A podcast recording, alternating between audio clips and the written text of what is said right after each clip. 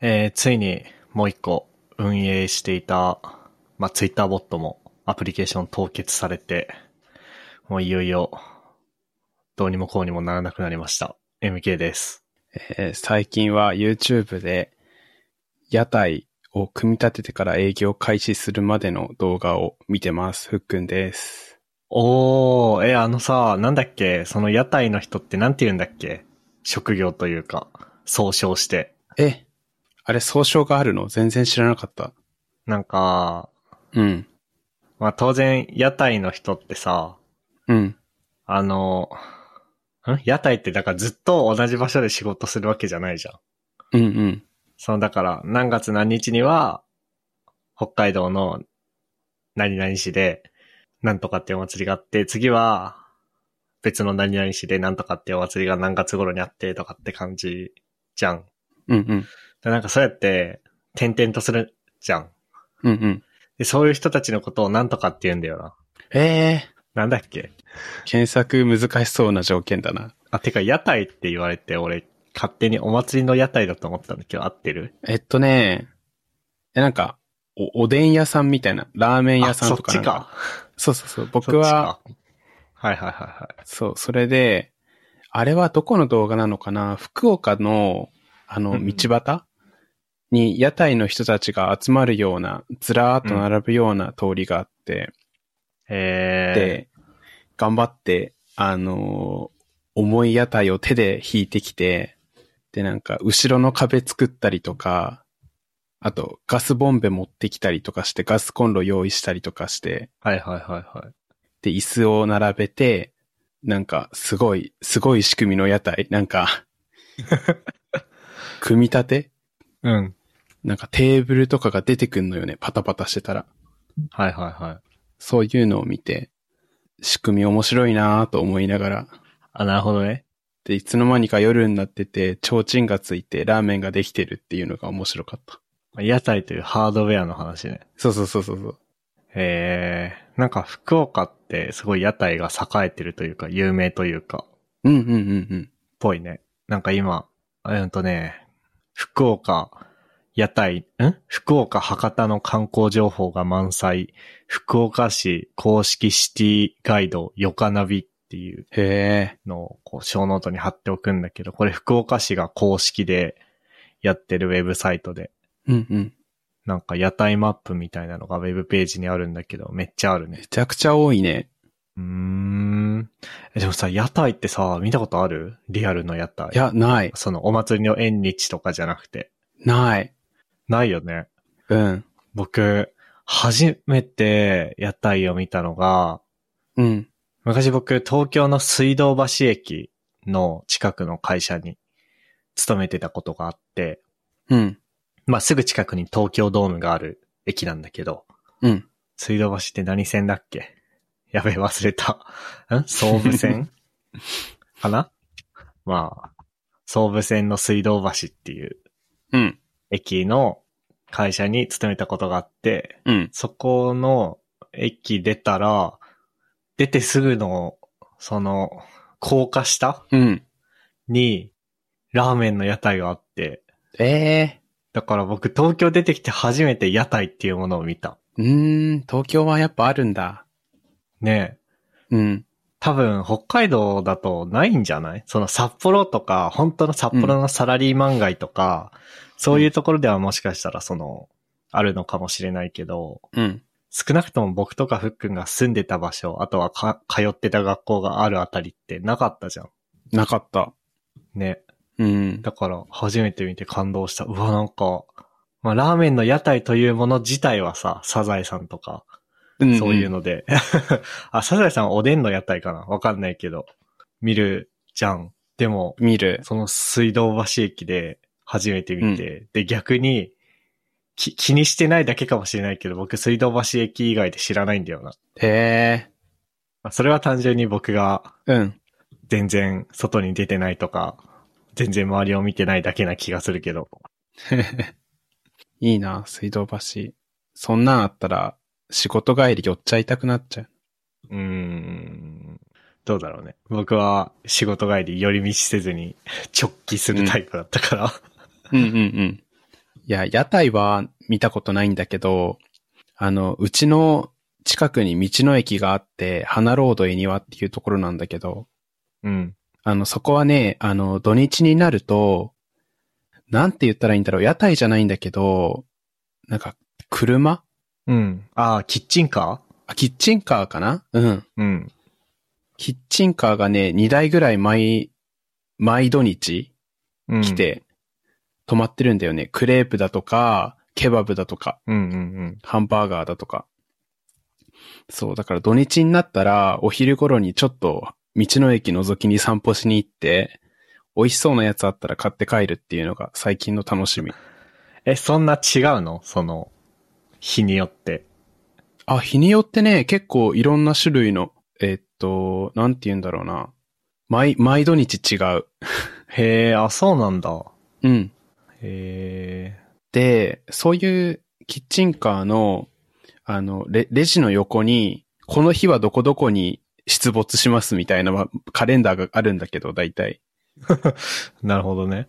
そう、2週間に1回くらい同じところに来るのかな。うん。そう、だから、毎回違うから、ちょっと楽しみ。なんかあるのかなそういう縄張りみたいなさ。うん。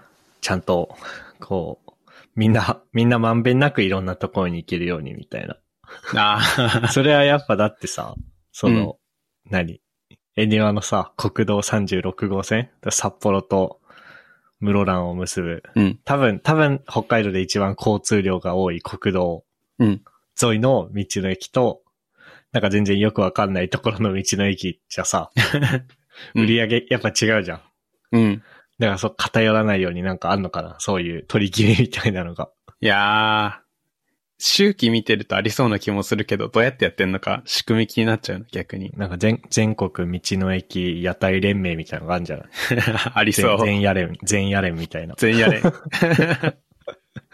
キッチンカーはね、高速道路のインターチェンジとかで、インターチェンジじゃねえや。なんだっけ。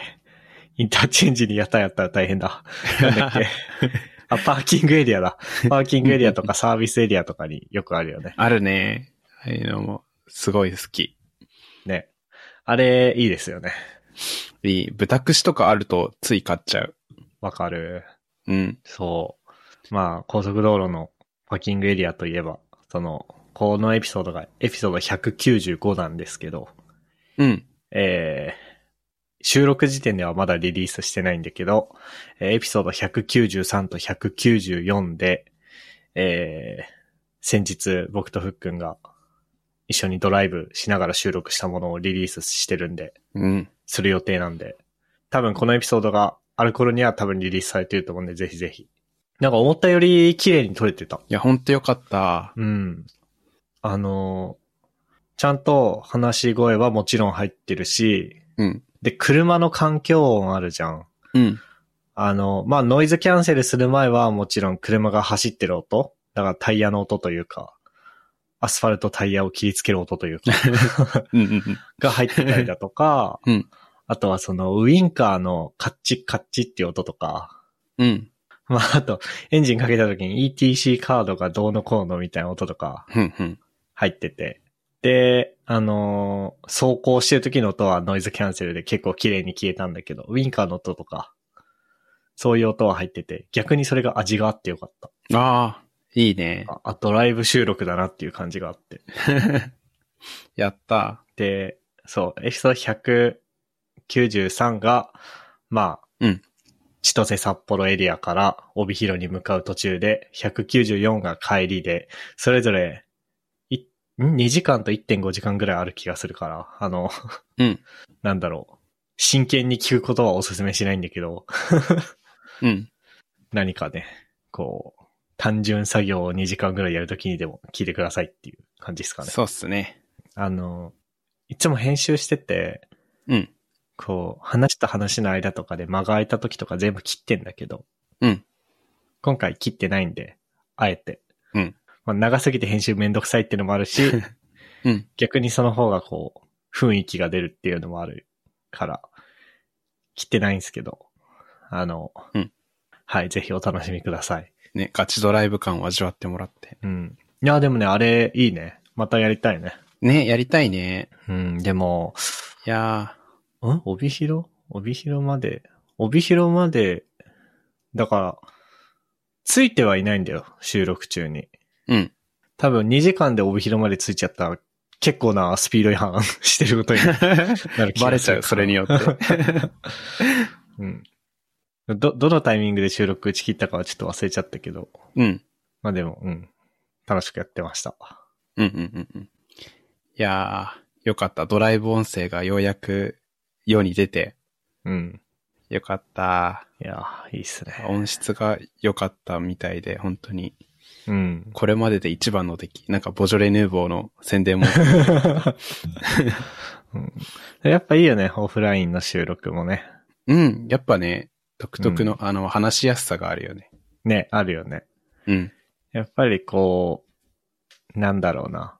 ほぼほぼ、こうやってオンラインで会話してても、会話に支障はないんだけど、うん。やっぱどうしても遅延とか、あとは雰囲気を、空気を共有できてないことによる、なんか情報の抜け落ちとか、うん。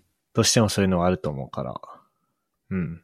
まあまあまあ、またやりましょぜひぜひ。う。はい。そうですね。まあまた、ポッドキャスト的な話で言うと、 うん。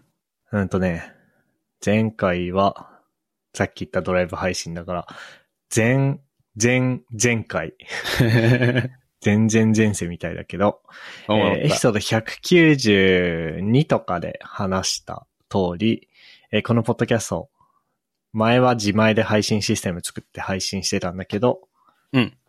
まあ、ピトパさんのネットワークに載せていただく都合上、別の配信システム、アート19ってやつに、えー乗り換えましたと。うん。で、まあ、使ってみてるんだけど、なんか、やっぱ管理画面ちゃんとしてるなっていう感じですね。おーあの、ちゃんと作ってるなっていう、当たり前だけど、そんな僕が片手まで作ったやつよりも、ちゃんとしてるのは当たり前だけど。なるほどちゃんと製品なんだ。うん。で、今ちょっと、ういん。ろいろ中途半端な状態になってて、ほその、ポッドキャストアプリでこの音声を聞いてる人はもうアート19から音声ファイルダウンロードされてるんだけど、うんその、ウェブゆるふわ .com のウェブプレイヤーから聞いてる人。まあ、月に10人もいないぐらいなんだけど、う。うん。その人たちはまだ僕らの自前のシステムからダウンロードしてるから、うん。僕、音声2回アップロードしてんだよね。自前のやつとアート19に。なるほどね。そう。だからそこは変えなきゃいけない。その、うんうんもうあの管理画面自体、自前の管理管理画面自体やめて、うん。うんと、アート19のフィードを読み込んで、それをなんかウェブサイト上で表示するみたいなうん。感じにしないとなっていう。なるほどね。そこの変換処理的な何かを作る必要があるんだ。そうそうそう。うんうん。で、あの、ポッドキャストクライアントで小ノートとか見ていただいてる人はわかる。もしかしたらお気づきになったかもしれないんですけど、あの、小ノート周りは、まあ、自分で言うのも変だけど、正直僕が作ったやつの方がちゃんとしてた。お、というのも、強い。うん。あの、エピソードの、だから小ノート概要欄、あの、リンクとかあるところ、あそこがね、僕のやつはマークダウンで書いて、うん。好きなように、あの、なんなら画像とかも入れれるようにしてあるんだけど、うん。箇条書きも、あの、チャプターごとに僕、箇条書きを切って、箇条書きのレベルっていうのをインデントインデントとかつけたりとかしてたんだけど、うん。どうもそれできないっぽくて、あら。アート90のエディターは。うんうんだから、参考リンクを雑にフラットに並べることしかできなかったりとか、うん。ああ、なるほど。あとは僕、チャプターをちゃんとつけてたんだけど、ポッドキャストに。うん。チャプター全部吹き飛ばされたな。うーん。その、アート19にエビ MP3 ファイルアップロードしたら、うん。多分そのシステム側で再、再エンコードするっぽくて。うん。その時にチャプターをのデータを吹き飛ばされた。ああ、読み込む土壌が整ってないみたいな感じのシステムなのかなう。ーんわかんない。なんでそんなことしてんのかわかんないけど。まあそのなんか、ポッドキャストって別に MP3 以外でも提供できるっぽくて、音声を。うん。だから、いろんな形式に書き換えたりとかしてるんだけど、ああ、はいはいはい。その過程で、それでなんで MP3 まで吹き飛ばすのかわかんないけど、うんまあ、そう、だから今まで打ったチャプターとかも全部消えてるね。あら、まあ、ちょっと悲しいな。はい。うんうん。まあそんなところですね。システム的な話を。うんうん。そうね。ふっくんなんか話題ありますかいや、そうなんですよ。あの、少し前、半年前ぐらいかな、あの、ゆるふわポッドキャスト内でちょっとだけ話題になったサマータイム連打っていうアニメ漫画があってですね。うん。で、最近になって知ったんだけど、その後日談みたいな漫画があるんですよ。へえ。そう、えっとね、2022年の4月14日には投稿されてたみたいなんで、めちゃめちゃ全然気づかなかったっていう感じなんですけど、うん。えっと、スピンオフ作品、本編のその後のエピソードでスピンオフ作品で、えっと、未然事故物件っていうエピソードがね、あるみたいで、おで、えっと、ジャンププラスに全編だけ無料で読める形で上がってるんですよ。まあ全部読みたかったらジャンププラス内での課金もしくは、いや、ジャンププラス内での課金とかあるのかなちょっとわかんないけど、確実に僕が確認したなあの、読める媒体で言うと Kindle かな。うん。 Kindle で、まあ単行本を買いましょうっていうことね。そうそうそうそう。で、えっと、前編だけのページ数で72ページっぽかったから、結構なボリュームあるっぽい。ああ、そうなんだ。うん。スピンオフだからちょっとしたもんかなと思ったら結構ガチめにページ数あるっぽくて。なんで、あの、僕みたいに見逃してた方がいて、サマータイムレンダー見たけど、スピンオフ漫画見てなかったよっていう人がいたらぜひと思って、リマインド。そう、リマインドしました。サマータイム連打なあれ、なんだっけ。うん。まあ、み、見てって言われた気がする。 トッシーに。うんうんうん。言ってた気がする。で、見てないんですよ。そいやー。あれはね、腰が重くなるの、なる感じのやつですね。ネットフリックスで。話数も多いから。う。ああ、そうなんだっけうん。そうなんですよ。なんかさ、あれなんだよね。なんか自分的にうん。今は映像作品、アニメに限らず、うん映像作品楽しめるなっていうテンションその時間、うん時間が、まあ時間がない。簡単に言ってしまうと時間がない、暇がないになるんだけど、うん。でも、ただそういう映像作品を楽しめるときに、じゃあ時間があるかっていうと別に多分そういうわけじゃないと思うのよ。変わんないと思う思うのよ。うん。だから、そこに時間を割くという気分になれないとき。うん。だからその作品が面白いとかじゃなくて、もう映像作品そのものに対して。うん。で、映像自体はきっと見てるんだよ。でもそれがなんか、くだらない YouTube の動画とか YouTube ショートとかで消費しちゃうのか、うん。ちゃんと腰を据えてアニメとか、映画とかドラマとかを見るのかみたいな違いで。うん。うん。うん。いやー、わかる。なんか、コンテンツ消費モチベがない時とある時の、なんていうか、人からおすすめされたやつって、僕、あの、超ハマるか全然見ないか、二択なんだよね。なんか、ゼロ百なんだよね。ああ。なんか、でも僕人から勧められてハマるっていうこと自体もあんまりないかもしれないな。いや、でもなんかそれが真理な気がしてて、最近は。うん。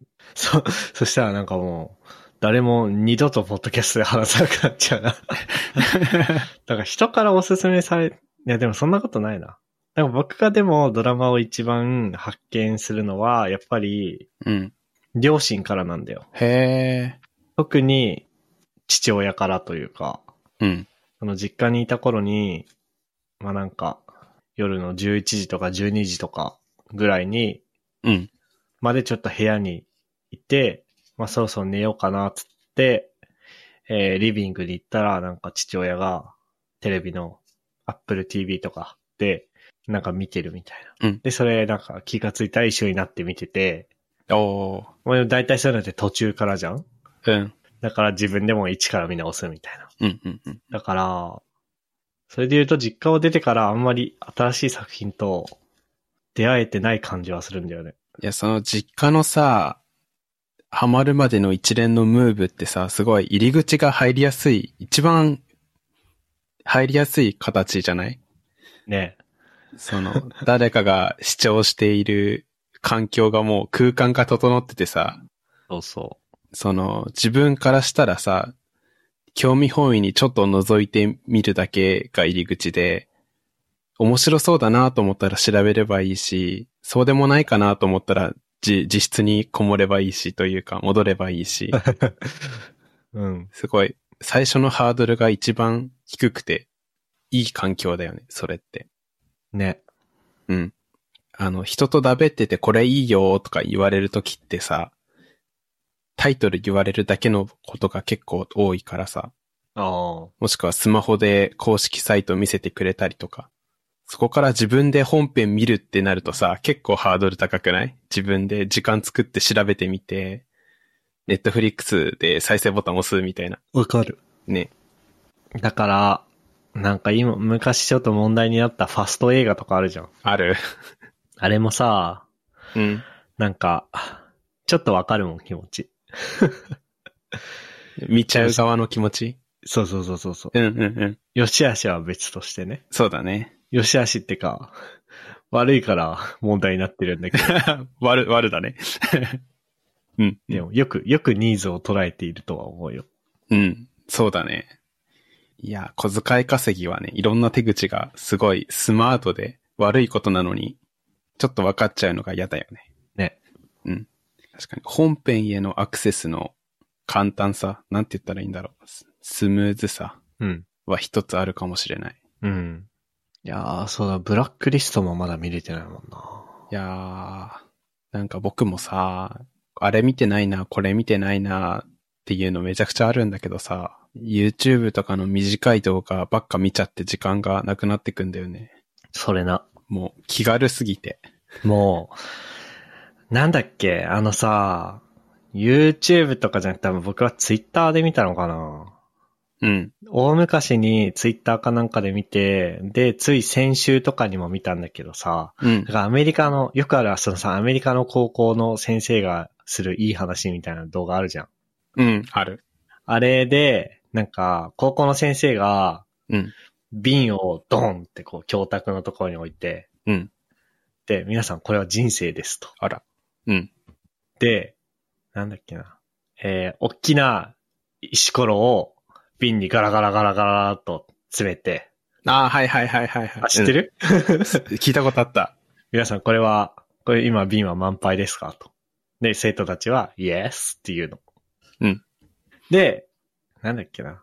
で、次、小石をザラザラザラザラザラってまた入れて、うん満杯ですかって聞くと生徒たちはイエスっていう。うんで、その後砂を入れて、うん満杯ですかで、その後にまたビールをボーって注いで、これで満杯ですかみたいな。うんうんうん。で、やっとそれで、はい、本当にこれで満杯だね、みたいな話で、これは、つまり、こう、この大きな石とかは家族とか友達とか大事なもので、うん小石とかは仕事みたいな、次に大事なもので、砂は他の些細なものっていう。うん先に砂とかを入れてしまうと、大きな石が入る隙間がなくなってしまうみたいな。うん。そういう教訓の動画なんだけど。うん。これそのままさ、大きな石が映画とかで、 うん。小石とかがまあ、ドラマとか、ああ、はいはいはいはいはい。あの、アニメとかで、砂が YouTube ショートですよ。うんうんうん確かに、砂を詰め込みすぎちゃって、うんでかいものが入らない。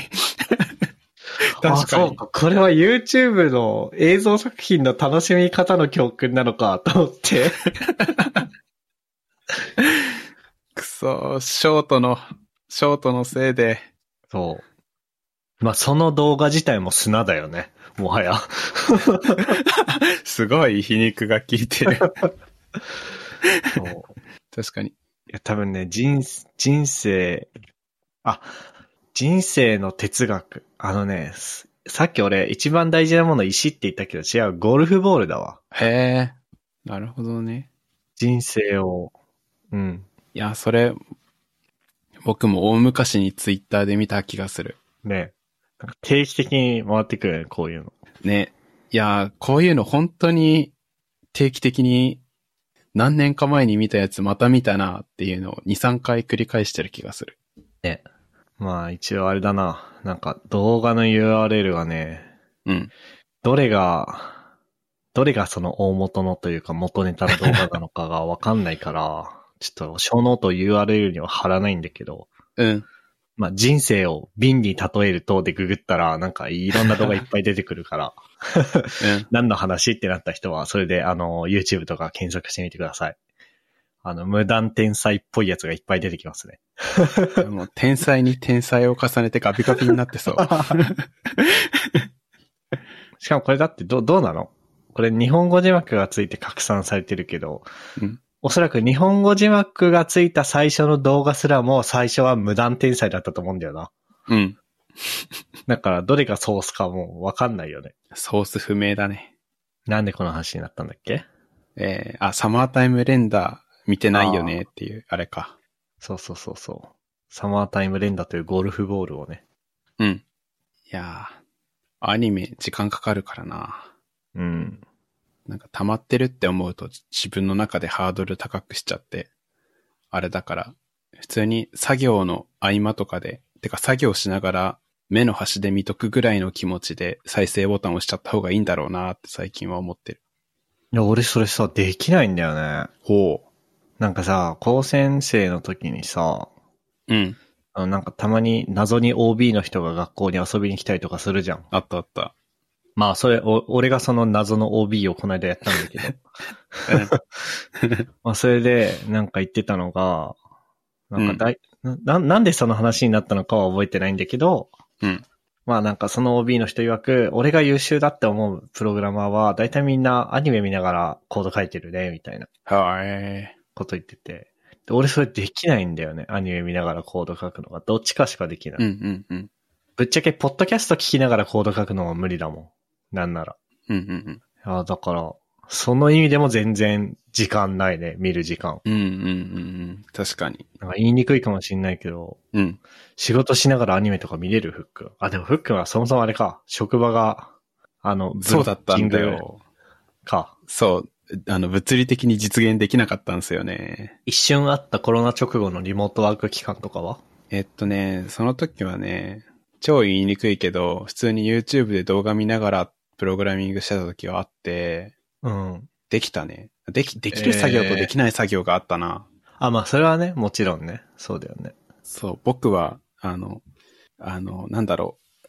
プログラム組む時に、うん。超、超絶メインとなるような、なんか大元の仕組みのところはめちゃくちゃ考えて、あの、本当に歌詞のある曲、うんもうちょっと無理なぐらいだったんだけど、はいはいはい。でもなんか、屋台骨さえ立てちゃえば、他補強していくのって作業になることが多いから、まあね。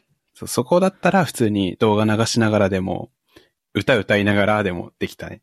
そういうタイプだった。へえ。単純作業ですら動画無理だもんな。うーん。まあなんか、野球とかならいける。野球見ながらとかなら。ああ、なるほどね。でも、ストーリーを理解する必要のあるやつとかはなんかよくわかんないくなっちゃうな。うんうんうんうん。確かに確かに。じゃあもう、ストーリー理解する必要な、必要のないものを流すしかない。 そうだね。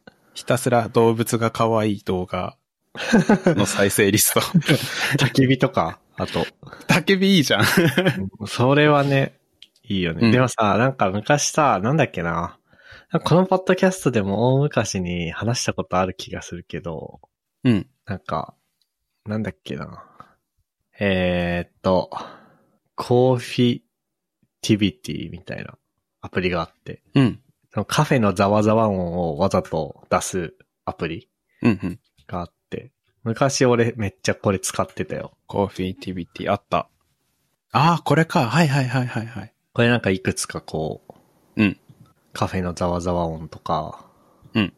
えー、でもこれはコーフィティビティはカフェのざわざわ音だけか。で、その後に俺がうん。めっちゃ使ってたのはノイジオってアプリだ。へえ。読み合ってんのか知らんけど、それはは、初めて聞いた。これは雨の音とか、カフェの音とか、雷の音、あとはまあキャンプファイヤーの音とか、風の音、あと地下鉄のガタンゴトンっていう音とか、うん。そういうそういうのをずっと流してくれるやつで、へえ。地下鉄の音いいなね。うん。ああ、なんかまた使いたくなってきた、これ。へえ。まあ、うん。そういうのもありましたね。うんうんうんうん。今さ、あの、読、読書中に音聞きたいなと思って探してたんだよね。作業用 BGM を。うん。ああ、ノイジー多いんじゃないうん、それにちょうどいいかもっていう、なんかやっと正解見つけられたかもしんない。僕はカフェの音と地下鉄の音と雨の音を同時に流すときが一番集中してた気がする。ああ、いいかも。いや、音混ぜるとどうなるのか想像つかないけど、なんか良さそあの MacOS のう。うん。メニューバーに常駐させて、ああ、そこになんかこう、うん。いる、いるみたいな。そ、そこでなるほこどう、ね環境音ミックスの設定とかができるんだけど。うんうん。でもなんか、Mac App Store で、にあるんだけど、うん。あれなんかね、あ、フリー版はあるか。なんかわかんないけど、プロ版うん。プロ版がなんかアップストアからダウンロードできなくなってんな。なんなんだへえ、まあ、はい、おすすめです。使ってみよなんかこれ系めっちゃあるから、環境音流す系のやつ。う。え、そんな、あ、なんかいっぱいあるとめちゃくちゃ迷っちゃうタイプだから。うん。でもね、ちょっとノイジーを多分なんかもう今ない、ダウンロードできないかもしれない。僕はうん、大昔に有料版買ったから、もう2016年だって、7年 前とかに買ってたから、 うんあの自分の過去の履歴からダウンロードできるんだけど、うん。今から新規にダウンロードする人はダウンロードできないかもしれない。じゃあ、今ランキング一番高いやつにしようかな。はい。そんな感じですかね。ふい。そうね。最近、ラストマンっていうドラマを見てますよ。えー、ラストマン、初めて聞いた。福山雅治と大泉洋が共演してえ、るおもろそ日曜の9時かなだから日曜劇場だね。日曜劇場ラストマンっていうう。へやつで。えーっ、とね、収録時点で第7話まで出てて。だからこのエピソードが配信される頃には第8話かな、え。うん。があって。あのーまあ、福山雅治が目の見えない FBI 捜査官役をやっていて、うん。で、日本の警察官、刑事の大泉洋と、えー、一緒に事件を、タッグを組んで事件解決していくっていう感じなんだけど。へえ。まあ、すごい、すごいよね。目を見えない人の役を福山雅治がちゃんとやっててすごい。むずそね。う。うん。いや、やっぱさ、なんかこう、ハンディキャップを負ってる人の、まあ、なんか福山雅治自身は別に普通に目も見えるしさ、うん。人なんだけど、それをちゃんと目見えなさそうに演じてるから、うん。すごいなぁと思って。演技指導とかガチなんだろうね。なんか。まあ、そうなんじゃないうん。えー、バディもの、一時期すごいハマってたんだよね。 じゃあまなんた、かどう、しどうですかそう。なんかこの主演二人の俳優、長年ずっと好きだからさ、うん。面白そうって思っちゃった。面白いと思いますよ。うん。あの、バディもので、シャーロック・ホームズとかさ、ああ、あの、アイアンマンがやってる方のシャーロック・ホームズね。そうそうそうそう、あ、とか結構ハマってた時期あって、アイアンマンがやってる方。操作するバディもので。アイアンマンっていうか、えっと、なんだっけ、カンパーバッチさん。いや、なんか、うん。アイアンマンがやってる方のって僕言ったけど、別に、うんシャーロック・ホームズは、うん。それそのものがバディものだったから、全然トンチンカンなこと言ってたわ。うんうん。なるほど。シャーロックね。うん。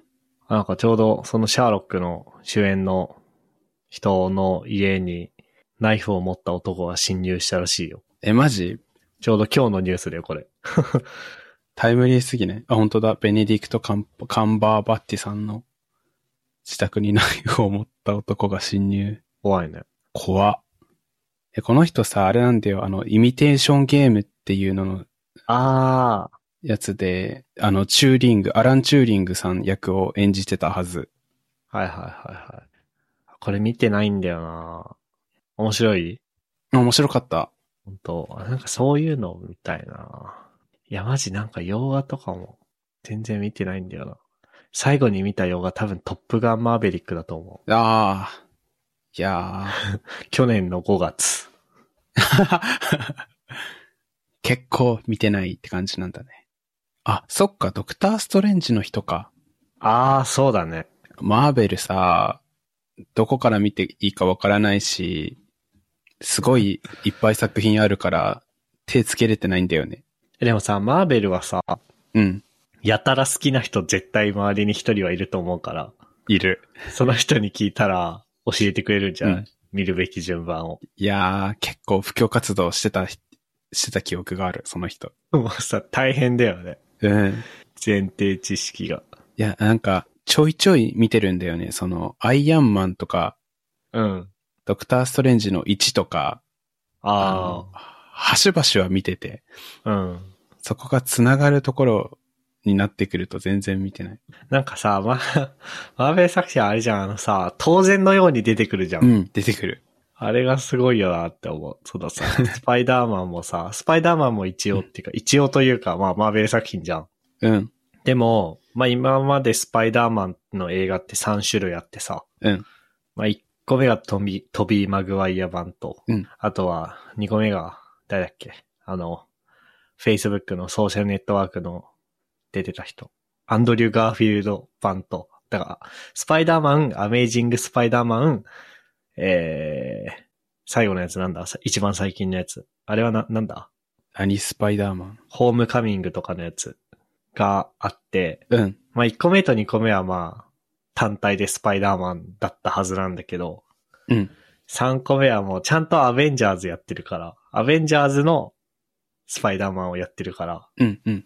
映画館に見に行ったらなんか誰だこの人みたいなのがいっぱい出てき て、へえ。いや面白かったんだけどなんか、唐突感があった。うんうんなんか、皆さんご存知みたいな感 じ。あそうそうそうそうそうそう。うん、うん、うん。あ、なんかでも僕も結構スターウォーズを人に勧めるんだけどさ、うん。スターウォーズもそういう感じなのかなと思って。あー。でも、スターウォーズもそうだよ。だってさ、エピソード2とかでさ、うん。む、ルーク伯爵みたいな感じでさ、言うけどさ、いや、誰だ よ、みたいな。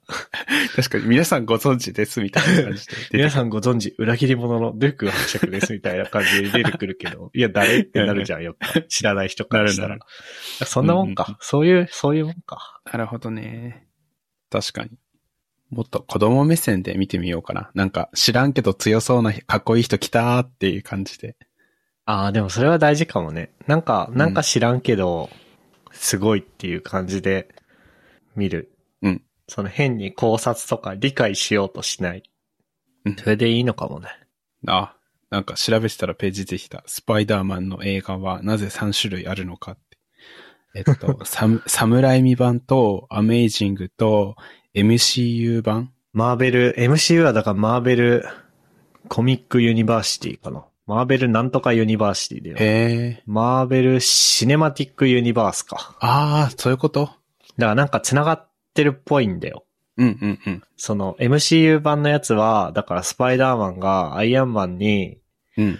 アイアンマンのあのおっちゃんにスーツを作ってもらってるとか、そういう感じだったはずなんだよ。はいはいはい。だからあんなことができるんだ。なんか、ゲームの実況を見たんだよね。スパイダーマンの。ああ、スパイダーマンのゲームのあのプレイステーションのやつだよね。そあれは多分自分で作ってる。う。え、あんな、いろんな装備持ってるのにそうなんだ。そう。あのね、映画の、その MCU 版の映画のスーツは、う。うん。アイアンマンのあのおっちゃんが確か作ってるはずなんだけど、そのゲームのやつは、特にアイアンマンのおっちゃんとか出てこなくて、あれはスパイダーマンで完結してて、で、うんえっと、まあ、あまり言うとネタバレになっちゃうからあれなんだけど、 うん。その、スパイダーマンご本人が、うん。学生ん学生やってたかないや、もう社会人か。あのー、まあ、研究所みたいなところに、で、科学者、エンジニアうん、うんみたいなのやってて、うんそれで、それもあって自分で作ってる。なるほどね。そエンジニア、なるほど。 う。 だから、あの、スパイダーマンいっぱいいるんですよ。なるほど。僕一番馴染み深いのが、あの、金曜ロードショーで見てた、えっと、多分、サムライミ版かなうん。多分僕らの世代でスパイダーマンって言ったらやっぱ、侍ミ版うんうんうん。じゃないかな。知らんけど。あの、ヒロイン助けて、あの、逆さずりになって、はいはいはい。マスク半分までめくってキスするやつうん。は知ってる。 そうね。なんでこの話になったなんでこの話になったもう、わかんないけど、あまあ時間的にもちょうどいいんで終わりますか。ういっす。はい。じゃあ、僕が読もう。えー、っと。あれあ、消えた。あの、えスラックのさ、うん。ここまで聞いてくれた皆さんどうのこうのってやつ。ええついに消えたえなんか、スラックってあの、スラックの投稿をピン止めしておけるんだけど、うん。なんか、スラック無料版は90日だっけうん。 90日以上前のメッセージは消えちゃうが、なぜかピン止めすると消えないっていう裏技を駆使して、あの最後のあれをやってたのに、なんかその裏技いつの間にか塞がれて読み上げられないんだけど。まあ、でもさ、あれもさ、毎回同じこと言ってたからさ、そろそろ変えようかなとは思ってたんだよね。 ええまあそういうわけであの、えーエピソードで話した内容のリンクなんかは、ゆるふわ .com スラッシュ195かなにあります。えーご意見ご感想をぜひ、ツイッターハッシュタグ、シャープゆるふわ、yuru28 で、えーガシガシツイートしてください。というわけで、MK ふっくんでした。ありがとうございました。ありがとうございました。 And now, a short commercial break.